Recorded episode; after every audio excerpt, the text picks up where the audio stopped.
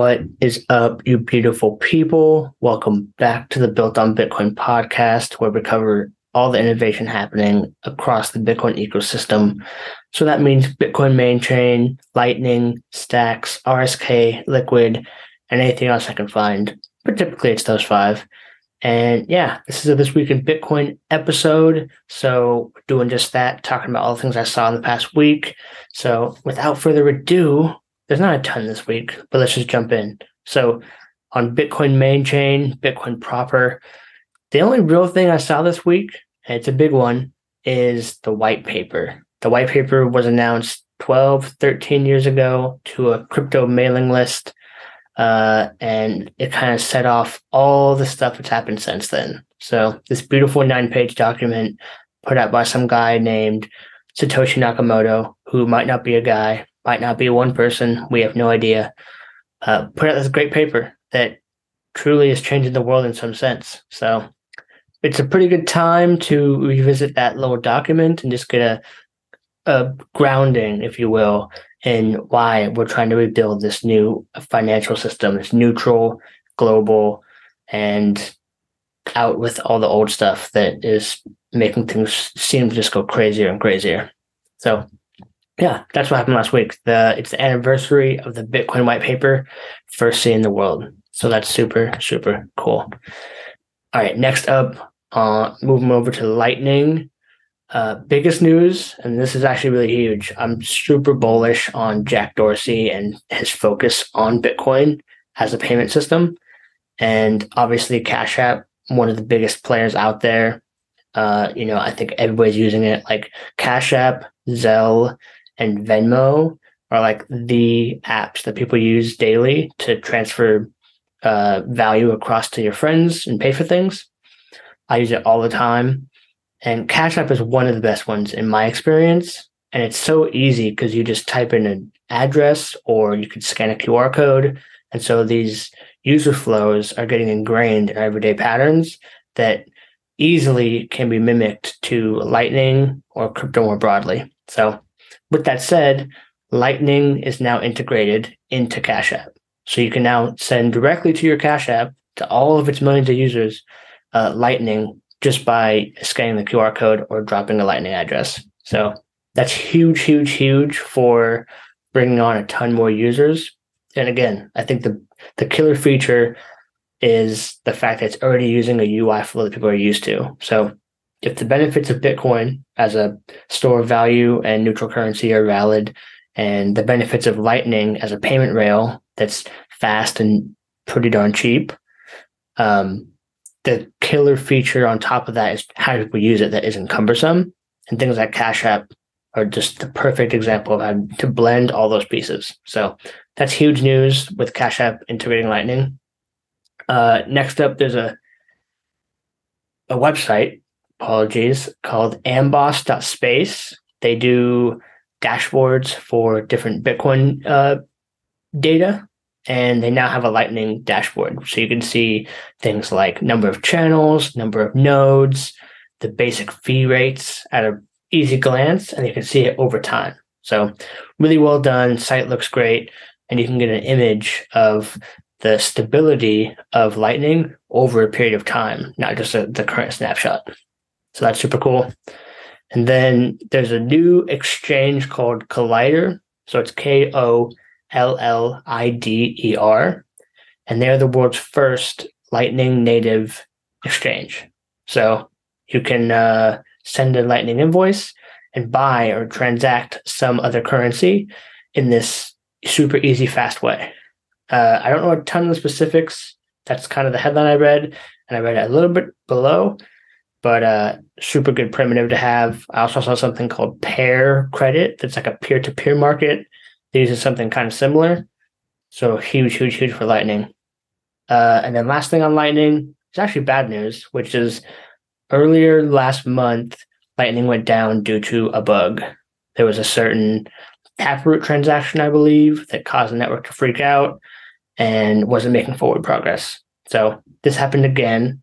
Apparently, it only affected uh, Lightning Labs nodes. So they have a certain development of the client called LND. and uh, Blockstream and some others have different variants of Lightning integrations.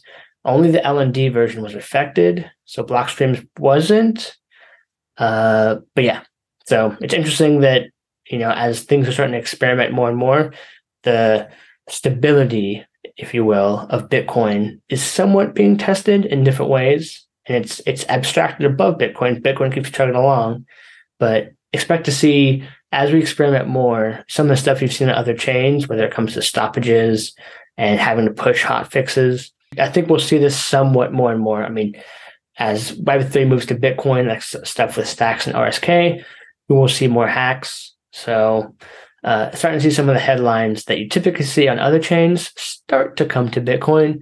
It's probably a bullish sign overall, even though it does suck. So, yeah, that's Lightning. All right, now we'll jump into Stacks, which there's quite a bit that went on in Stacks. But first, a quick word from our sponsor. We all know Bitcoin is for the innovators, the revolutionaries, and the builders looking to build a better world for themselves and for the next generation. We also know the saying, the best time to plant a tree is 20 years ago. The next best time is right now. The same thing applies to building on Bitcoin. If you want to come build with the most active developer community building new use cases for Bitcoin, then it's time you make the leap to learning Clarity. Clarity is the Stack's smart contract programming layer which enables us to work on DeFi, smart contracts, and so much more, all built with the safety and security that comes with Bitcoin. Start today by going to start.stacks.org. Start.stacks.org has a five step journey that will take you from complete Stacks novice to teaching you clarity all the way to finding a job with a Web3 Stack startup. Don't wait another month, year, or decade waiting to get involved in the Bitcoin ecosystem. Start building on Bitcoin today. Go to start.stacks.org to start learning and building today. All right. Thank you to my sponsor, as always. Uh, so, first up on Stacks, Alex, which is DeFi on Bitcoin. They have been on testnet with their new order book. It allows you to put spot trades up for different assets, put up limit orders, and buy and sell stuff in this way, in this decentralized way.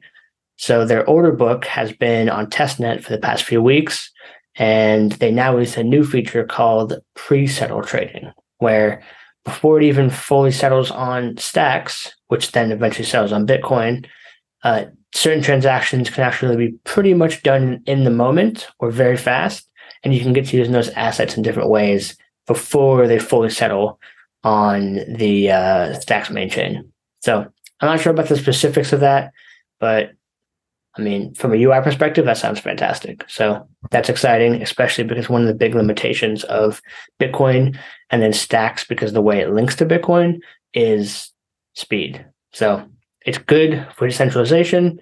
It's good for security, not great for UX and UI. All right, next up, there's a startup called Bitflow that's come from the pre accelerator of stacks uh, they released their alpha version of their stable swap dex. So a stable swap is just like something on Uniswap, but its only purpose is to trade stablecoin assets with minimal, minimal fees and minimal slippage. So that's its main target. Uh, and it acts as a protocol that you can either swap stables with, or it can be a middleware layer where maybe it's easier to go from X token to a couple stables that swap to then another different token on the other side. So a ton of utility.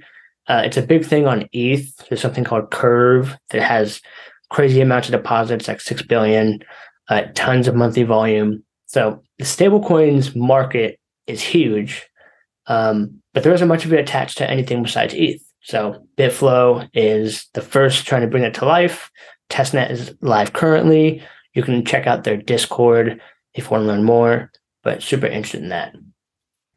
All right, another one that came from the pre-accelerator. There's a startup called Liquidium, which is an NFT lending uh, platform and protocol. So if you have an NFT that's worth a certain amount, you can take out a loan in stacks against it, say like 10% of the value.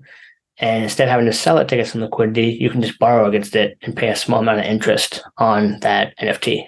So they just launched on testnet as well. Uh, I'll drop the links below if you want to check all this stuff out. But super, super interesting. Starting to see more and more things that have been a thing on other chains start to move over to the Bitcoin space. All right, and last to close out stacks, uh, these other two companies were from the pre-accelerator, and the pre-accelerator, which is called the Web3 Startup Lab, and the Stacks Accelerator are both taking applications now. So if you're an early stage founder and you want to build on Bitcoin, but you're not really sure what to build, or you're really, really early, not ready to fundraise or something yet, or in that growth stage, the Startup Lab is fantastic to get you the help you need. Uh, and if you go to web3startuplab.io, you can apply there. There's like two days left to apply. And then if you're more of a good fit or you've written some code, you have some things shipped and you want to grow faster or maybe fundraise to support that, the accelerator is a fantastic resource, especially if you want to come to stacks or integrate Bit- Bitcoin in some way. Uh, the accelerator has the connections and fundraising ability to help you get over that. So applications for that are at stacks.ac. There's a big button there. You can apply. I work at Stacks Ventures. I'm an analyst there. So if you apply, you might be hearing from me. All right. And then last but not least, I'm going to lump RSK and Blockstream together because the main theme of this has been items that try to attach to Bitcoin as a sidechain have been having a rough time lately. So there was a update on Bitcoin Core a little bit ago, and RSK was the first affected, where their peg out solution was uh, affected, and you couldn't take your RBTC off RSK and get it back out on Bitcoin main chain. So those transactions, those peg out transactions, were being flagged as invalid in some way. And this is, this is in the Bitcoin Core uh, software. So RSK is working on a solution. There's a uh, improvement proposal out to fix this, but nothing changed yet. And then now, Blockstream has also been affected. I'm not positive if it's the exact same problem, um, but similar issue. So main things affected. Peg in is not affected. Peg out is affected. Blockstream appears to be working quicker than RSK, so they'll be pushing a fix for it faster.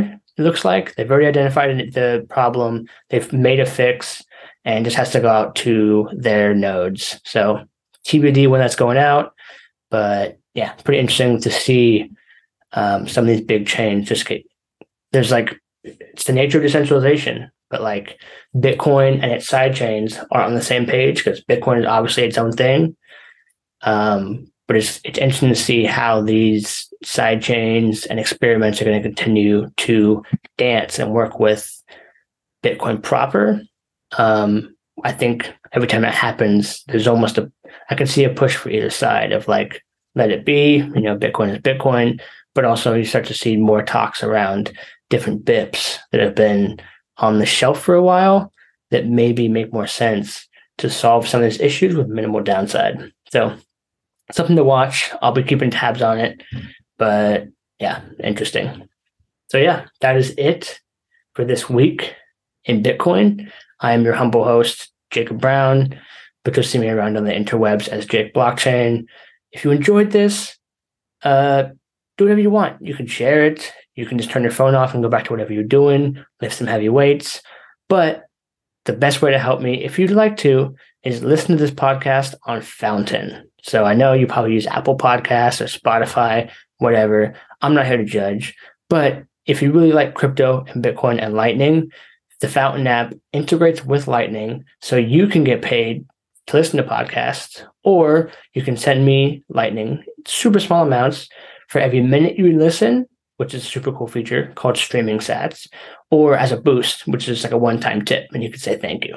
So you can interact with the audience or the creator in ways that you can't on Spotify and Apple. And also, you know, give me some value for providing this content. So if you go on Fountain and you check out Built on Bitcoin and send me some sats, I will love you forever. But if not, I still love you forever. So that's it for this week in Bitcoin. I'll see you next week. Peace.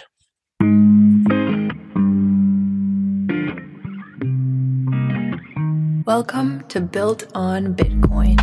I know that things don't always go your way, but I'll be right here waiting. I've been waiting now. I've been trying to figure out a way to make it out. Make it out, cause I don't think about everything going